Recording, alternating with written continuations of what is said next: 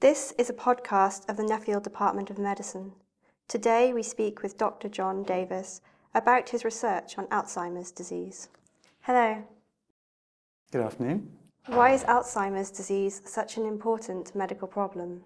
Well, Alzheimer's disease and the other dementias that are caused by other neurodegenerative diseases, they represent one of the biggest problems that we face in our healthcare system today. At the moment, there are about 800,000 people living with dementias in the country, and that number is only growing. By about 2050, we expect that to top 2 million people. That's twice the population of Birmingham or over twice the population of Oxfordshire. It's a huge problem. Unfortunately, this also affects women particularly badly. A lot of the care that's required to look after people with dementia falls on the shoulders of women. And you may not realize, but actually, dementias are one of the leading causes of death for women over 65. Why is there a need to improve treatments for Alzheimer's disease? The last medicine that was approved in the UK for treating patients with Alzheimer's disease was approved in 2002. That's an awful long time ago.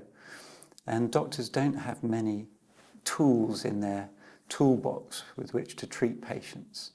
So we desperately need new treatments. The other problem is that the treatments that we have today, they're all what we call symptomatic treatments. They just treat the underlying memory loss. They try and improve your memory. But unfortunately, they don't work for a particularly long time and they don't tackle at all the progression of the disease.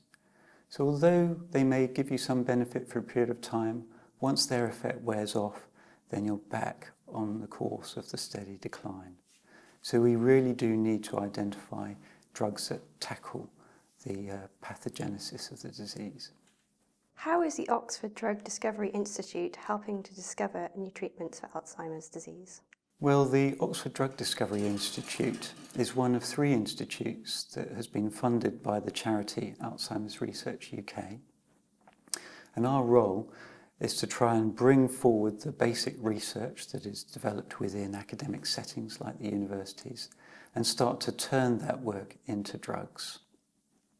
Alzheimer's Research UK has, has a campaign called Defeat Dementia, uh, and it aims to raise £100 million for research over five years. So this is a huge effort. It's all part of the global initiative which the UK has played a leading role in to uh, tackle Alzheimer's disease head on and meet the challenge of producing new treatments by 2025, or at least the germ of a new treatment by 2025.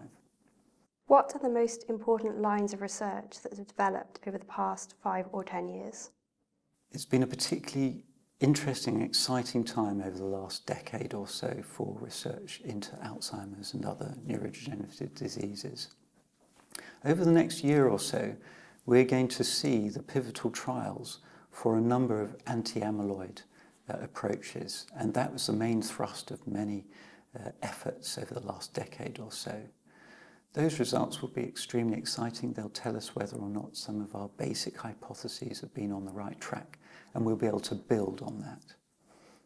Another area that's been very exciting has been the emergence of genetics.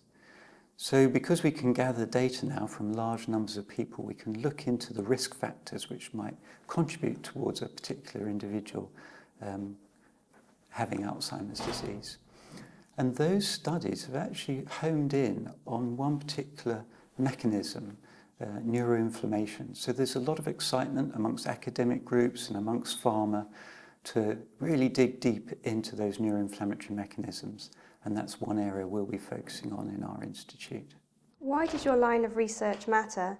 Why should we put money into it? Alzheimer's disease, as I've said, is a huge burden.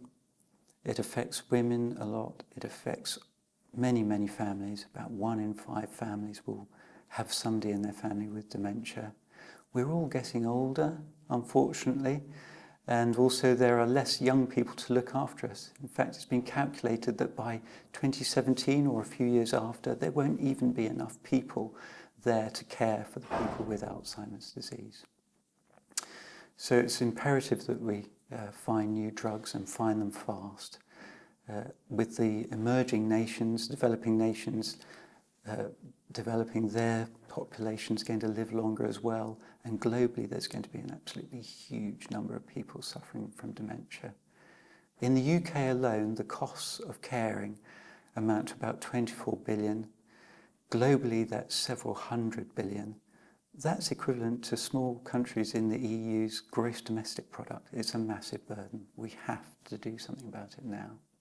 How does your research fit into translational medicine within the department? Well, the Division of Medical Sciences has made translational research one of its main thrusts, and our department is all about translation. So, as we're trying to develop these new areas of biology and bring them forward, the main job for us is to de risk these areas of biology, new areas of biology, so that pharma, biotech, and funders will pitch in to push the research on to the final delivery of a drug.